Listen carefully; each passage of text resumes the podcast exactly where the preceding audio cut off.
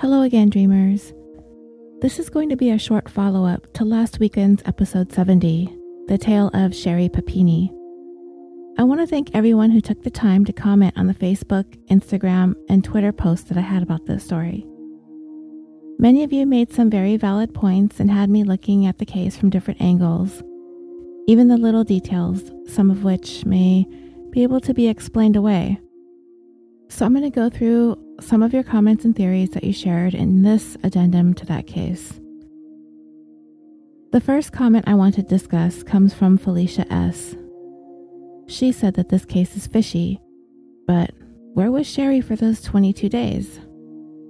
I didn't even really go over that in the original episode because there is actually no information out there as to where she was held, that she was just kept in isolation.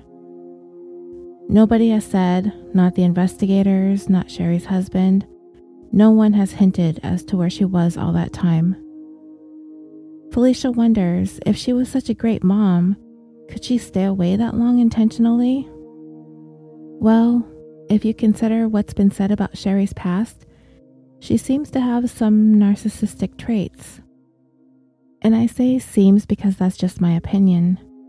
She just strikes me as really self centered and she seems kind of fake. I said it in the show that maybe everyone around her were her props, and she was the star of the Sherri show. I have no doubt Sherri loves her children, but she seems very capable of putting herself first. If this was a hoax, if the abduction was faked, if she was trying to get away from her life for a little bit for a fling with a doctor, and Keith inadvertently threw a monkey wrench into her plans by reporting her missing, once that happened, she may have gotten in too deep for this whole scheme to turn back. And everything else were misguided attempts to sell this story. Felicia also questioned if there was the possibility of financial gain. They did set up a GoFundMe, which did raise almost $50,000 for the efforts. I don't know what all the costs are for searching, but if they had to print flyers and posters and billboards, if volunteers were out there searching, they needed to provide food, drinks, and refreshments. If they hired tracking dogs or whatever they needed to do. From what I said I could find, there did not seem to be a reward on the missing persons posters that were put up all around town, but it was about two weeks into Sherri's disappearance that the anonymous donor came forward, and that became the so called ransom for Sherri's return. But no one ever responded, and no ransom was ever paid to anyone, reportedly. So, what became of the GoFundMe is only conjecture on my part but probably search effort costs. And of course, Keith had his kids to take care of.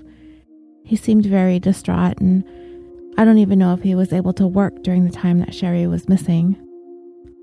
Otherwise, it seems kind of like a small amount of money for such an elaborate put on. Felicia also brought up another point. She could not recall any abduction cases that were committed by women. I mentioned to her in my reply that I do know of at least one case where a woman was abducted by another woman, the victim being the wife of the man the abductor was having an affair with. It's a story that's on my list to cover in the future, so I don't want to give it away quite yet, but that's the only abduction committed by a female that I can think of. I'm sure it's happened, but even in my reading up on Sherri's case, the FBI has stated that this is not the norm for an abduction like this. If this was a hoax and the kidnappers were made up in Sherri's mind, I think she picked women to be more believable because if she were abducted by men, she may have likely been sexually assaulted or even killed. Saying that they were women just about rules those acts out of the equation, or maybe that's what Sherri thought. Katina I said that she doesn't believe Sherri's story, but she doesn't think that the husband was in on it. She pointed out that one of the things that needed to be considered is that Keith is a millennial, and they have proven to be very dependent on technology, as well as electronic devices, and the conveniences of not actually having to talk to people. She thinks that the mode of communication between the two of them was primarily texting when they weren't together which would explain why he didn't call her.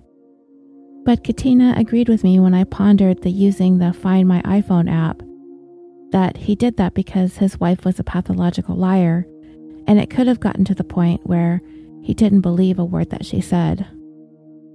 Katina thinks Sherri had a history of infidelity, and this was Keith's way of feeling some semblance of control over her whereabouts. When it came to him using her car to go on the search for her, that didn't seem like a big deal to her because she and her husband have used each other's cars when one car is low on gas, particularly. Something also to consider is that maybe he had a smaller car and he was going to use her car to get the children if they were out on a walk. And that even occurred to me after the fact as well that he needed to go pick up his children from daycare as well if he wasn't going to be able to find Sherri. So taking her car suddenly becomes less of an issue at this point. Katina also pointed out that pathological liars can possibly commit acts of self harm for attention, and it's quite possible that she branded herself and did these things to her own face to further her lies and make them more believable. Their reclusiveness now could be due to the fact that she is ashamed to face the public because many believe that she had lied and doubt what she's claimed to have happened. Katina thinks it was an extramarital affair gone wrong and Sherri did this to get the attention and sympathy of her lover because he seems to have ditched her. And yes, I agree with you, Katina. There are many aspects to discuss, and thank you for your input. Janie W. also chimed in about the car thing and said when her children were small, they had two vehicles, but only one had car seats. If Keith thought Sherri was out walking to the mailbox with the children, then maybe he took her car so he could have the car seats for the kids. And Michelle H. said the same thing that she and her husband have two cars and they use them interchangeably and they just take whichever car they feel like taking, so it's not strange to her. But his other behaviors, yeah, those are weird. In response to Katina's comments, I floated the idea that Keith used the Find My iPhone to try and see where Sherri was and that maybe he knew that she was having an affair and maybe she left her phone at home so he couldn't track her. And in order to find her, because it was driving him crazy, the only thing he could think of was to call the police. And he took her phone and planted it out there by the mailboxes. I don't think Keith is completely innocent, but I think he was misguided in his attempts to deal with his wife's infidelity, and things went too far.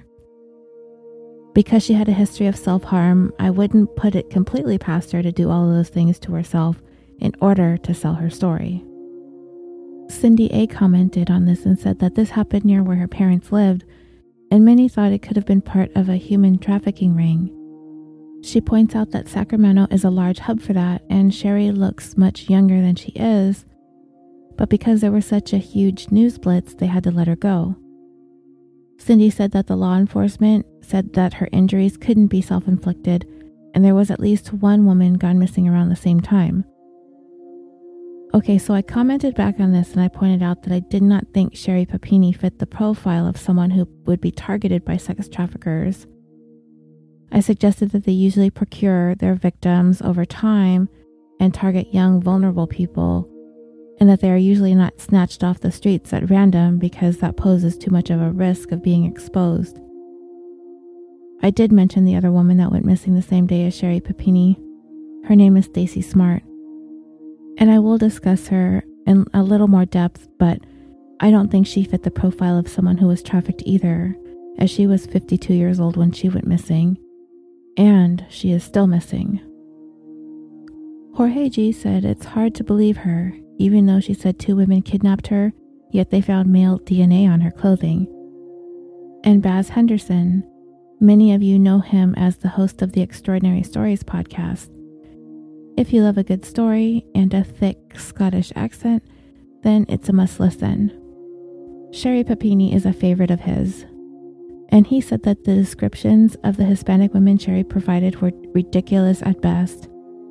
Others had more interesting comments about the composite sketches of the two Hispanic women, which we will go over in a bit. Baz also thinks that Sherri is just plain creepy, specifically some of the pictures of her online with Keith. Leslie P. commented and said that she does not think Sherri's kidnapping was a hoax. And she points to the fact that she does not think that Sherri would have injured herself in the manner in which she was found. She doesn't think that she would have cut off her hair, and she doesn't think that if this was a hoax, that Sherri would have become a recluse. Megan S. replied to Leslie and said that those are very interesting points. That if this was a hoax, that maybe she and her husband did it for attention, then why completely disappear afterwards, right? Maybe they garnered the wrong kinds of attention because nobody was buying their story. And to this point, I have to agree somewhat with Leslie. I do lean more towards this being an elaborate staging of a kidnapping.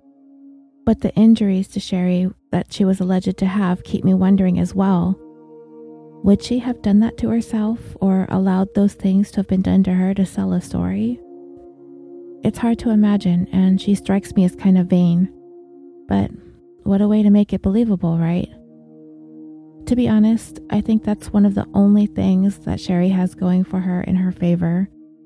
That many people are not willing to believe that she would hurt herself in this way. It's definitely a sticking point. Outside of that, for me, everything is suspect. Jeremiah W., who apparently moonlights as Spider Man, says his spidey senses say something is not adding up on this one. And I certainly agree on that. Rebecca Jane said that she's confused. We all are, honey. We all are. She said that she hates to say that she doesn't believe her, but there are so many weird things. But then the weight loss and the injuries and the branding. She thinks Sherri must be struggling with some serious mental health issues to do all of those things to herself. But these things have happened. But where did Sherri go? Again, that's another question I hope gets answered someday. Yes, it's very, very intriguing. Shelly M commented, and I'm assuming that in listening to episode 70, that she's just been made aware of Michigan Man or Dr. Detroit Knowing this juicy tidbit of info, she wonders if Keith knew about Michigan Man. Maybe it was Keith who was behind the kidnapping in an effort to scare the cheating out of Sherri and did it as a vengeance type kidnapping. Well, that would make for a strange theory in this case, but I really don't get that vibe from Keith. I don't know him, he just seems nauseatingly in love. I think that Sherri was the dominant partner in the relationship and he was at her beck and call. Also, Shelley pointed out that it's always stood out to her that it was Hispanic women who quote unquote kidnapped Sherri, and that always sounded a little off. I replied to her comment and said that it's quite possible that Keith knew Sherri was cheating, and then I began to question again how he was able to support an entire family on retail wages. Sherri didn't work and the kids were in daycare, and I pointed out that when I worked in preschool, there were moms like that who would bring their kids into daycare so they could go to brunch or go to yoga or whatever. And the dads definitely were not working in a department store. And this is where I kind of speculated that maybe Sherri wanted more than the guy at Best Buy. Say, perhaps a doctor? Who knows? I did want to say that Dominique S. did comment that it was refreshing for once that people are using different points of reference for the bad guys, not always accusing black males of committing fictitious crimes, if indeed this was a staged kidnapping. So over at Instagram, D96 Moon said, and from what I gather from her comment, doesn't feel that this was a hoax. She thinks that Sherri's haircut is a sign of hatred towards her image and that her attacker or person that she was with was male, possibly somebody that she knew. She thinks that there's a slight possibility that Sherri willingly took a trip with the male for sexual interest, and that the experience turned bad and she was threatened beyond fear to say anything about it. The captor could be someone well known or has connections or some type of power, or Sherri is covering up an affair in a very, very elaborate way. And also on Instagram, Tragic Tracy said she can't make heads or tails of this. I feel you, Tracy. And I commented on my picture of the iPhone with the earbuds on top of them. That was not the actual picture, it was a recreation done by 2020, and I screen capped it. But the sheriff did say that the phone looked carefully placed, as did the earbuds. Erin H. pointed out something that I had not read much about in the research that I did. She said that Sherri went to Bethel Church in Redding, but this isn't your typical neighborhood church, and it's one known worldwide, and pointed out that BuzzFeed did a pretty good expose on the church. Erin said that from her experience with knowing Bethel students herself and from her non religious family and friends who live in Redding, the BuzzFeed article appears to have been pretty accurate assessment. So, BuzzFeed did put out several articles on the church. I didn't know much about this and I needed to look it up, and I found an article on getreligion.org that summed up their reporting on Bethel and Redding.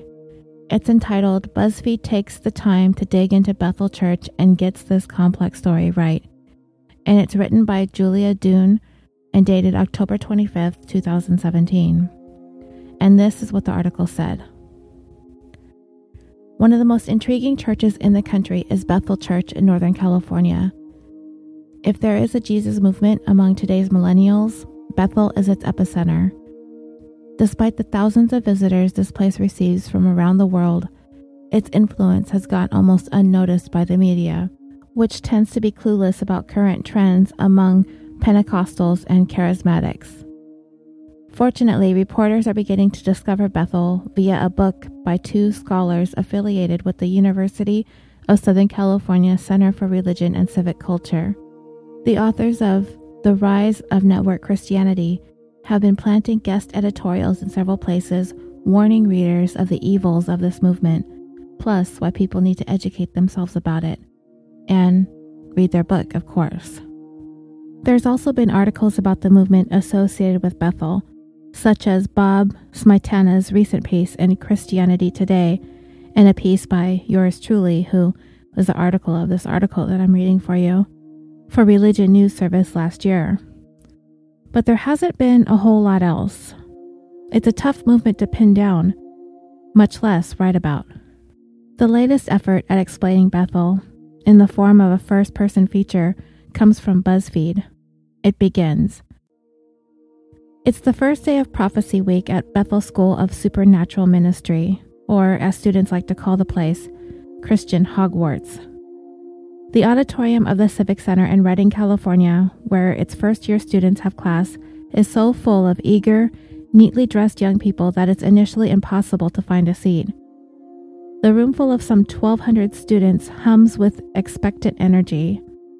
The piece goes on to describe Bethel Church and Kris Vallotton, one of its main preachers. The Bethel School of Supernatural Ministry, or BSSM, from this point forward, is at the forefront of a burgeoning and decidedly youthful evangelical Christian revival. Some have called this movement the fastest growing religious group in America, a loose network of churches led by so called apostles who see supernatural gifts like prophecy and faith healing as the key to global conversion. While other religious movements struggle to retain members and draw in young people, Bethel attracts millennials in droves. The school, which is unaccredited and does not have degrees, sends students into Redding and across the globe armed with training in how to speak God's words, heal the sick, and use the supernatural to win souls. It has spawned imitators across the country and on nearly every continent. But BSSM is also at the crux of a conflict brewing in the small, isolated city of Redding, population 90,000. On one side is the church that runs the school, Bethel Redding, which has more than 9,000 in its congregation, its own little city on a hill. On the other side of the group of longtime Redding residents, religious and non religious alike, who are afraid or even angry about the growing influence of this church in their city and their lives. So, BuzzFeed is not known for its objectivity. The organization even states in its newsroom standards and ethics guide that it refuses to cover both sides of a number of issues, including civil rights, women's rights, anti racism, and LGBTQ equality. So I wondered how fair would this piece by BuzzFeed business reporter be? Turns out she did a heck of a job. Judging from the comments, people from Bethel as well as those opposed to it, this feature was well done. And as it rapidly grows, Bethel has devoted itself to fixing the struggling city of Redding, which is one of California's poorest, And by the way, dreamers, I did not know this. It donates money to the police department, it buys out public buildings, it nurtures local businesses. It sends armies of students to clean the city's trash and syringe strewn riverbanks. To the church's leaders, Redding and Bethel are complex, and the city's rebirth is one of the church's most urgent missions. So, what's not to like? Apparently, a lot, as the article relates how some city residents don't like the church helping out, and they really don't like the BSSM students showing up at all sorts of public places offering to pray for people on the spot in the hopes that the miraculous will happen. The reporter explains further this is the BSSM's real goal creating spiritual warriors, young people who will go out into the world armed with just the kind of supernatural gifts that Bethel believes will bring people into the kingdom of God. Jesus is bringing the kingdom, and he is doing it through signs and wonders, says Dann Farrelly, BSSM's dean. They're the kind of things that make people go, huh, there's something about you, about this. Jesus even said, You don't have to believe in me, you believe in the signs that I'm doing. Simply put, miracles are a good way to convert people. BSSM is built on the idea that we are all naturally supernatural. We all have the potential to heal the sick and hear God's vision for the future. It's ours because it's Jesus's, says Farrelly. Jesus echoes the work, and humans act as conduits. The school's job is to foster the supernatural gifts of signs and wonders, to teach people to hear God's voice and turn it into prophecy. Having visited Bethel and knowing how tough it is to report on the unseen world for a readership that only believes in what can be seen, I think the writer did a credible job of explaining Bethel's worldview. The article goes on to explain the movement linking Bethel to like minded churches around the globe. Some call followers Independent Network Charismatics or INCs, or part of the New Apostolic Reformation or NAR. Whatever it is, it's growing like crazy. Vallotton and senior pastor Bill Johnson have each built their own brands too, with sleek websites, dozens of supernaturally focused books between them, and gigs speaking at revival churches worldwide.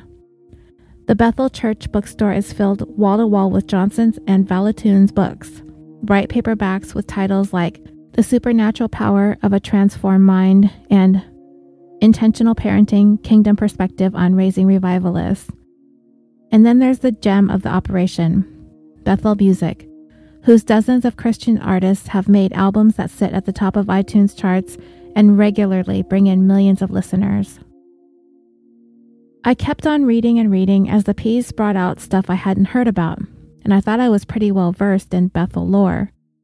One interesting subtheme focuses on why a lot of non charismatic evangelicals oppose Bethel, chiefly because they believe the prophecies and healings touted by the church are fraudulent. Another is how the church has mastered social media. The church is highly internet savvy, with a network of Instagram and Facebook accounts, each with hundreds of thousands of followers that post high quality, heavily produced clips of songs, conferences, testimonials, and images of faith and revival. Laughing college kids fill the church's Instagram stories daily, and its services are often led by young people barely out of their teenage years. So Bethel is doing what every other religious institution wants to do today haul in lots of young followers. The reporter interviewed a bunch of people at Bethel, disenchanted former Bethelites, and just about everybody else other than Bill Johnson, who is pictured with this article. I wish he could have caught that fish, but I guess you can't have it all. The second half of the article is about the church's relationship with Redding itself, which was on the skids with unemployment and crime until Bethel began importing thousands of short term BSSM students who needed food, places to stay, and other amenities. You hear from people who think the church is the best thing that ever happened to the city of 90,000. Then there are others who fear some kind of theocratic takeover. It ends with an account of the total weirdness of the Bethel Healing Room, where the reporter asks for healing for her injured knee. The account is both ghastly and gripping. If there is one serious charge the writer raises, it's no one at Bethel is asked to answer it. It's that the healings there are, by and large, fake, or, at best, wishful thinking. Divine healings are a dicey thing to write about, and I swore off covering them after I got really burned reporting on some healing claims at a revival. But they are Bethel's claim to fame, and I'm old enough to remember all the controversies over Vineyard founder John Wimber's healing sessions. And by the way, Wimber was an early pioneering pastor of charismatic congregations and author and thought leader in modern Christian publications on the third person of the Christian Trinity, the Holy Spirit, and the Holy Spirit's perceived action in modern churches through miraculous phenomena known as signs and wonders. Well, Bethel is John Wimber on steroids. Not every reporter has the time and institutional background to spend time in Redding, researching an 8,700 word piece, but this article points out Bethel has conferences and outposts worldwide, and many of its staff roam about North America speaking at various venues. There are other Bethel stories and other zip codes to cover. If you haven't heard of Bethel, you will soon. As for the media, there's no excuse to not be up on the movements fostered by this church. Okay, so back to Erin's comments in regards to Sherri Papini's affiliation with Bethel. She is guessing that the ransom money came from either the church or someone who was connected to Bethel. She is also assuming that Bethel is the church that was donating Mr. Freelance Negotiator, who she called the Samuel L. Jackson wannabe, Cameron Gamble. Erin used to work for an organization very similar to Bethel, and she has an understanding of how that world works. She has a lot of friends who have gone through Bethel schools. And the one reason she really doubts Sherri's stories comes down to her affiliation with this church. From what she's seen from her friends and the church, they have a focus on ending sex trafficking, which is great. But from conversations that Erin has had with Bethel students, the subject seems to be treated with a lot of high drama, the kind of sex trafficking that people fear. Supermoms getting abducted in broad daylight from the mall parking lot, and not the slow coercion of already vulnerable women and children. Erin admits that she could be wrong about this, it's just an impression. But her point is this the background information could show that Sherri, her husband, or both likely knew that an abduction story would either A, be believed, or B, be taken seriously. That could explain why her husband either jumped to the assumption of abduction, or if you think he staged the phone to pressure her to come home, why he chose that approach. Leslie P. replied and said that it is her understanding that Sherri and Keith did not attend Bethel. But after rethinking it, Erin thinks that Cameron Gamble may have been the one that had the ties to the Bethel church, as well as several other people linked to the case that also had ties to the church as well, which leads her to think that it was a possibility because even if the Papinis didn't attend the church, they may have had some connection through family and friends living in Redding. Erin says it's hard to not have some kind of connection because Bethel has such a large influence. Leslie said that's the thing with this theory that when people see, quote, ties to Bethel, they just run with that, and there's a difference between attending a church and diving headfirst into its ministry schools and it is not her intentions to disparage Bethel congregants, but she just knows that sometimes attendees may not be aware of or buy into the more extreme or fringe practices taught by a church or an organization. And in the context of this case, she does think that the church and its local influence is worth discussing as background information. The church does support Cameron Gamble, so it seems to validate a certain perspective on human trafficking that influences how the community views a case like this, and thus how the local authorities will respond, particularly if the church has economic and political influence in the community. Janie D said that she thinks that this is a hoax and has always thought so and has posed this question to us. Does anyone else see a slight similarity between Sherri and the sketch of the abductors, specifically the younger one with the straight hair? I personally hadn't thought about the composite sketches because, to be honest, dreamers, I'm inclined to think that they were made up, so I didn't focus too much on them. But the fact that there may be a similarity lends to that theory. Michelle F. agreed that the two women in the composites look almost identical, and Dave W. thought the sketches looked like Sherri as well, and then he floated this theory for us to chew on. Mind you, this is out there, so. What if Sherri had a rape fantasy and she was having an affair with some rough and tumble kind of guy who agreed to indulge her in her fantasy, and he quote unquote kidnapped her and went to work making the fantasy as real as possible? But when she finally said the safe word, he had gone too far and it was too late for him to turn back, and she was irreparably branded. He got sloppy and she escaped and doesn't want to have to tell the world exactly what happened, so she made up these Hispanic characters Zanny the Nanny, anyone? And here we are trying to figure it all out. Dave acknowledges that this sounds crazy, but not any crazier than, say, the owl did it. Okay, so anything's possible, right? This might explain some of the male DNA, but according to reports, Sherri wasn't sexually assaulted. Now, I don't know if they were able to determine if Sherri had consensual sex or not, and those details were not made public, so I don't know. What would the results of a rape fantasy look like when you're being examined for sexual assault? I have no idea.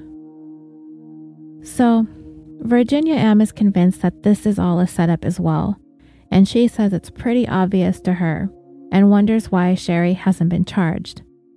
Well, Leslie pointed out that that's because it's not that obvious, and she can't see someone beating and branding themselves like that. And Virginia said because of her history of self harm, it's not that far fetched. And Cindy A pointed out that Sherri's acts of self harm took place a long time ago, and who doesn't do dumb stuff when they're young? And I agree, and that it's never been said that has ever happened on any more than one occasion, and this is way beyond a little bit of cutting. Dominique S. commented that Sherri could have consented to an awful beating and branding to keep her husband from being interested. Even as she typed this comment, she thought that there were too many ways it could have come undone. Janie D agreed with this, that she consented to the beating to solidify her story.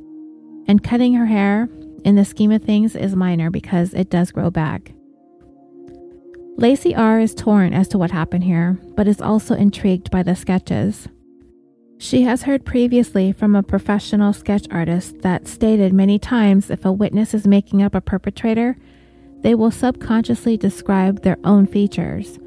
What came to my mind right away when I read Lacey's comment is Jodi Arias. Remember in one of her several stories about what happened the day that she killed Travis Alexander, she said that two people came in and attacked them, one male and one female. The talking heads on HLN said that she's most likely talking about herself and Travis in this scenario. So to Lacey, the sketch of the Hispanic woman with the straight hair looks like Sherri with the mask on, and the other with the wavy hair looks like Sherri with thicker eyebrows, wrinkles, and a mask. Allie G agreed that the sketches look like Sherri and even wondered why there are even sketches of her in the first place, thinking that those were of Sherri. Janie D and Cynthia D agreed as well. Allie G commented further and said that she thinks that this was a hoax and she thinks law enforcement are pretty certain of that. There are too many fishy things going on here and not enough to lead her to believe otherwise. She feels law enforcement can't confirm this or even hint at it too strongly without concrete evidence, and they shouldn't.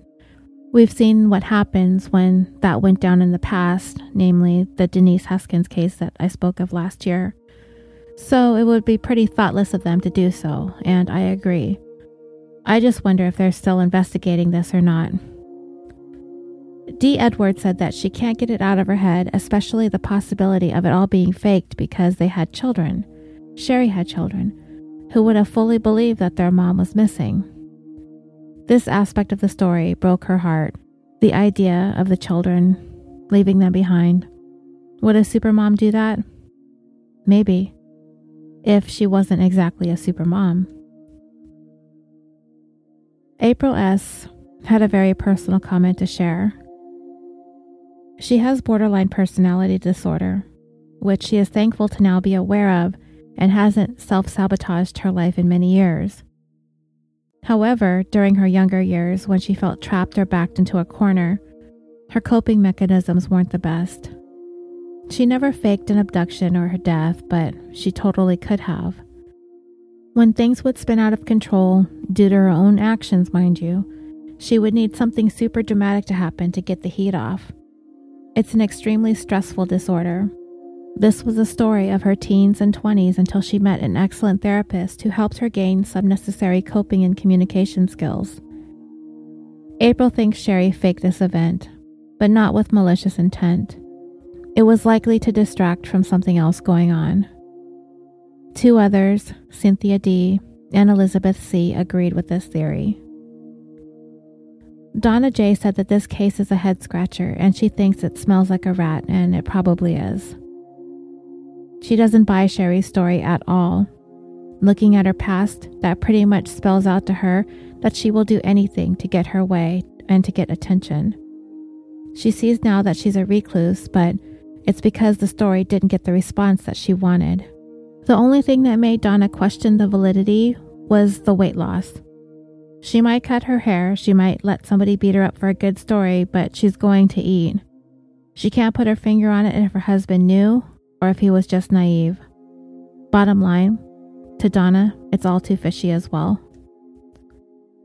Sunshine K said her husband is very tech driven and he will use Find My iPhone rather than calling or texting, especially when the kids were little. He would often come home and surprise her and the kids by meeting them on their walk or at the park. On top of that, her husband will drive her car when things involve the children. Now, as for her, she is the one who freaks out in the family. If her child is 30 minutes late, she's ready to call 911. It doesn't occur to her to do anything beyond calling, texting, and freaking out. There is no looking for that person. In her mind, she needs to stay put in case they come home. She might call a friend if she knew that they were with that friend, but maybe not. But to her, Sherri and Keith sound like her and her husband. Vicky says that she doesn't know what to think. It's a strange tale for sure, and she is skeptical that she caused herself all that much harm just to prove a kidnapping. What's more striking about this case, and has been since the beginning, is how damn tight lipped law enforcement and the media are on it. Usually there's much more information way before now.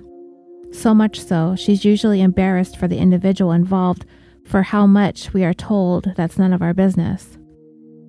This case Vicky watched for months, waiting for the eventual story to come out, still nothing. Someone is protecting someone. Or maybe they are working a much bigger angle underneath it all. But it does seem a dead case at this point. She has no idea what the truth is because Almost nobody does.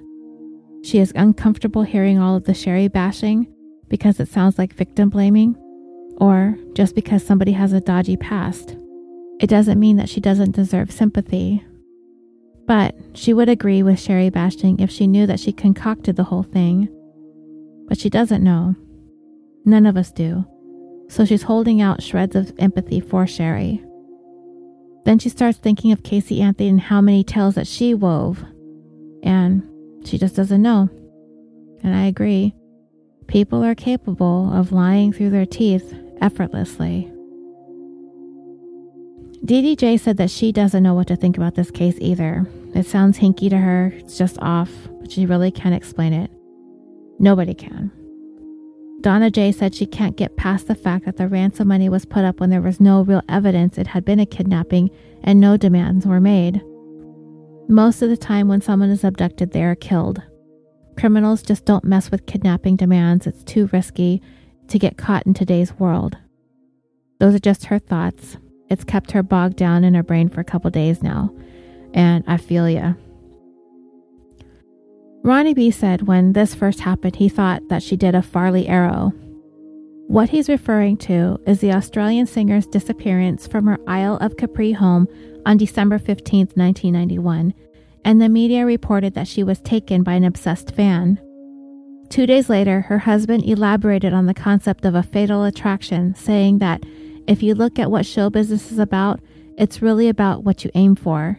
You aim for people liking your image. But at the time of her disappearance, Arrow was having difficulty keeping up the image that she wanted to. She was having to take work at smaller venues, and it was during that time that she was thought to have been the victim of an obsessed fan when she was actually in control and in a state of self exile. For those two days, she was in a motel room five kilometers or 3.11 miles away from the casino where she worked at. She was watching the reports of herself on TV and was only able to pull it off until housekeeping recognized her and called police. She tried to convince skeptics that she was the victim, but ultimately admitted in January of 1992 that it was a hoax. And her plan did, for the most part, work.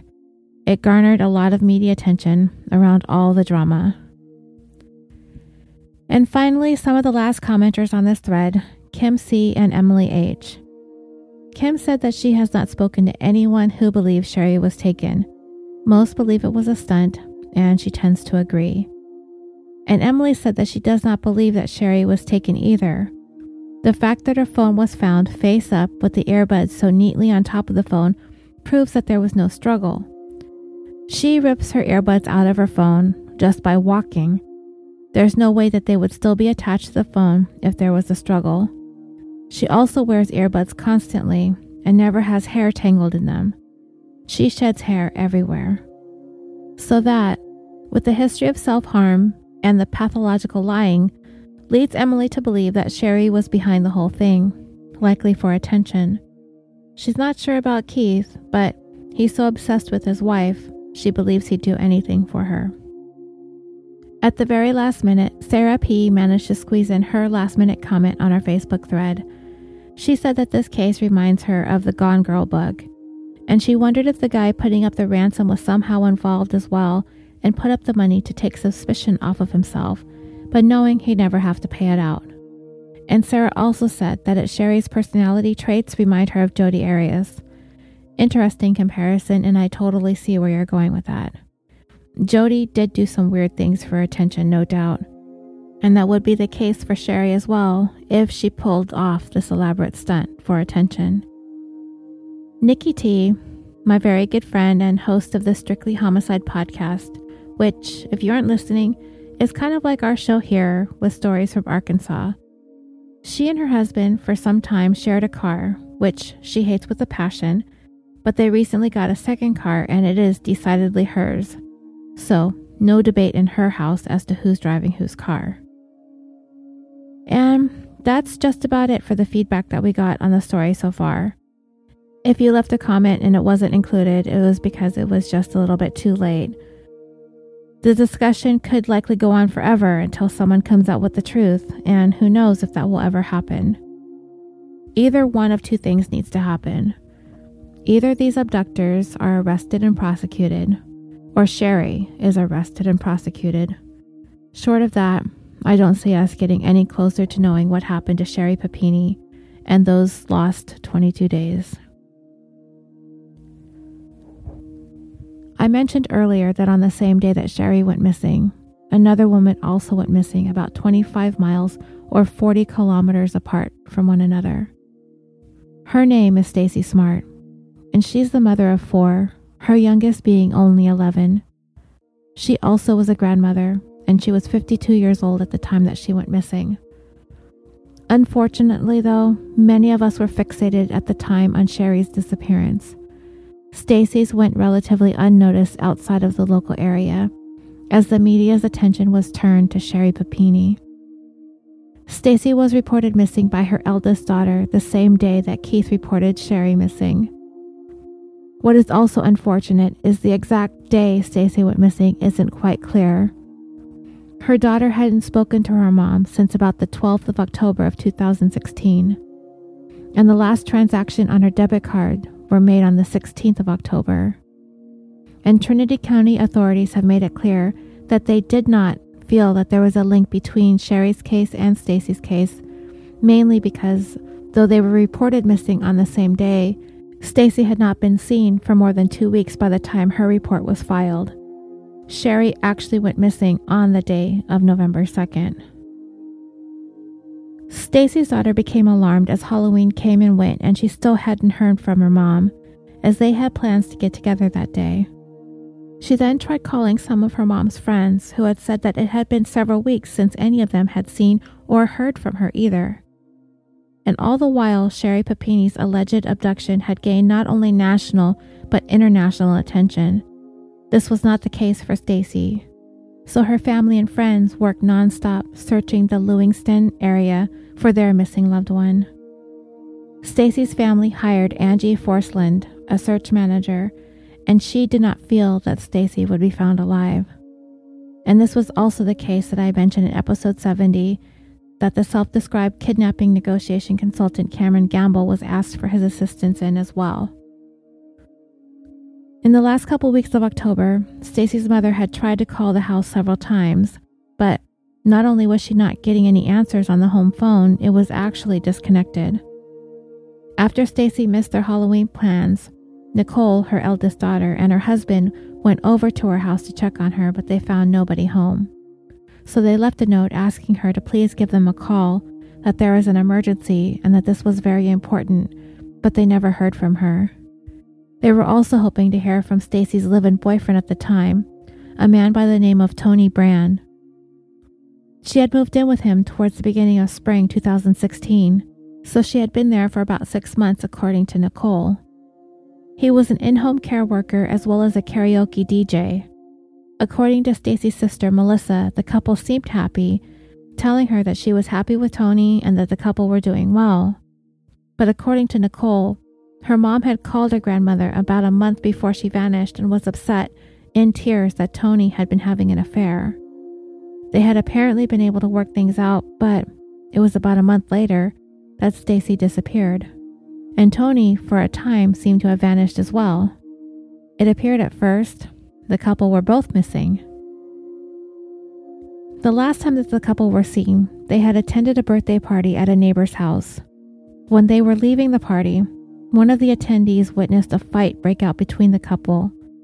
And once Stacy's daughter realized that that was the last time anyone had seen her mom, at which time a couple weeks had already passed, she filed that missing persons report on November 2nd, the same day that Keith filed his missing report for Sherri.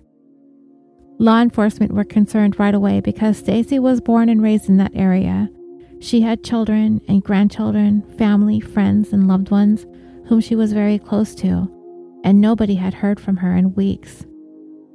About a week after Nicole filed the missing persons report for her mom, she was finally able to get a hold of Tony Brand. He was at the house, and he was, by all accounts, cordial. He invited Stacy's family in, but he really didn't have much to say. They asked him where Stacy was, and his only answer was, I don't know. They aren't really believing him, because they just don't think he got up one day and didn't realize where she'd gone. But he's stuck with the story. He doesn't know. She just left.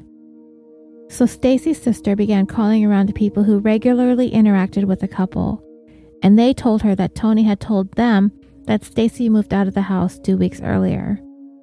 Another friend of the couple told Stacy's sisters that Tony told them that Stacy had gotten violent and he had to make her move out. But when Nicole asked Tony about her mom's whereabouts, Tony seemed to change his story again. He told her that her mom had stopped by a couple of times, leaving him notes that she was nearby, but every time she stopped by, he wasn't home. She asked to see the notes and he claimed to not know where they were. Stacy's sister and daughter asked if they could look around the house, to which he agreed, and they found all of her belongings still to be there. Even more ominous, as Stacy's sister Melissa made her way to the bedroom that the couple had shared, there was an oval patch of carpet missing that had been cut out. She took pictures of the missing carpet with her phone. But law enforcement went out to the home with a team of forensic investigators to search it. They did note the patchwork carpeting that the family raised concerns about, but that had been there for a significant amount of time, according to investigators. According to sources who knew the couple and said that they had this project going on that they were working to create some sort of collage of carpeting. So investigators dismissed the missing carpet that Stacy's sister had noted. Tony was brought in for questioning. He told investigators that she had left at one point in their relationship and that she did not give him any information about her leaving. So he began seeing another woman, but then she came back and they picked up their relationship again. So he assumed this time that she had just left again, like she had in the past, so he wasn't suspicious of her being gone without telling him. Law enforcement wouldn't say whether they believed his story or not, But Stacy's family made it clear that they do not believe Tony's story because of the lack of activity on her debit card. The last time it was used was the day after the fight that was witnessed by neighbors. Tony was also asked to submit to a lie detector test, but he refused, telling law enforcement that if he has to, he will, but he needs to have an attorney. Stacy's son-in-law offered to pay for an attorney for him if he'd take the test, so Tony agreed. An appointment was scheduled, and when the time came for the test, Tony was a no-show. I'm fairly certain, though, if Tony had an attorney, that he would have been advised not to submit to a polygraph test. And on top of that, there was no proof that a crime had taken place. So the family doubled down on their search efforts, utilizing the support from not only volunteers in the community, but also as well as hiring a private search team and cadaver dogs as well. And one person, notably missing from the search efforts, was Tony, Which to me isn't surprising. We see this happen often. It doesn't really point towards or away from guilt. Suspects, whether or not they've had anything to do with what happened to the missing person, usually stay away for good reason, so I don't really blame him. It wasn't like she was the love of his life, you know? They weren't together for very long. He didn't seem very committed or faithful to their relationship, and if she had left and come back before, he's not feeling the urgency that her family is. To Stacy's family, it makes him look even more guilty, but I just don't think he cared enough either way. And by all accounts, aside from the polygraph, Tony was mostly cooperative with both police and the private investigation. And he's even said he thinks she's run off, so he wasn't interested in helping in the search effort. There have been a few leads that have come up, but nothing leading to Stacy or what may have happened to her. And in the meantime, Stacy's eldest daughter Nicole and her husband adopted Stacy's youngest child. After several weeks of searching and coming up with nothing, Stacy's family received a visit from someone who said to be a friend of Tony's, and she said that she had some information. She told Stacy's family that Tony admitted to her that he had disposed of her in a location, which she shared with the family, but the family isn't speaking about it openly just yet, as the investigation is still ongoing. The family's private investigator interviewed this woman, tape recorded it, and turned it over to police. Tony's attorney insisted that the claims have no merit, but law enforcement say that they are investigating the claims of this witness, that they've spoken to her a couple of times, and it could very well lead to something important in the case, but couldn't really elaborate any more on that either. Tony declined to be interviewed as he was offered equal time that the family were given, but he said that it was the advice of his attorney to not speak on camera but his attorney did issue a statement to the media that said, quote, Tony was in a loving, intimate relationship with Stacy, which ended with as much mystery to him as anyone else. He has fully cooperated with the investigators in this case and is as afraid for Stacy as any of her loved ones. Tony Brand has not specifically been labeled as a person of interest in the disappearance of Stacy Smart, but according to investigators, technically nobody has been cleared, so everyone is a person of interest. But Tony is the last known person to have seen her, and they are exploring that angle as well. Investigators have said, aside from the polygraph, Tony has fully been cooperative, even allowing them into the house on a number of occasions without a search warrant. There are some circumstantial pieces of evidence investigators are following up on, but other than that, they aren't even sure if a crime has even taken place. Stacy Smart was 52 years old when she disappeared. She has blonde hair and blue eyes. She stands 5 foot 8 inches or 1.73 meters tall and weighs approximately 180 pounds or 81.65 kilograms. If anyone has any information about her whereabouts, please contact the NorCal Alliance for the Missing at area code 530 378 4491. Thank you for listening to this addendum episode of the tale of Sherri Papini. Thank you, everyone, for all of your feedback and theories about this case. And let's keep Stacy's family in our thoughts as we are coming up upon our Thanksgiving holiday in the United States. And as for Sherri, if she was truly abducted, terrorized, and beaten, I hope for a resolution in her case as well, and some arrests are made soon.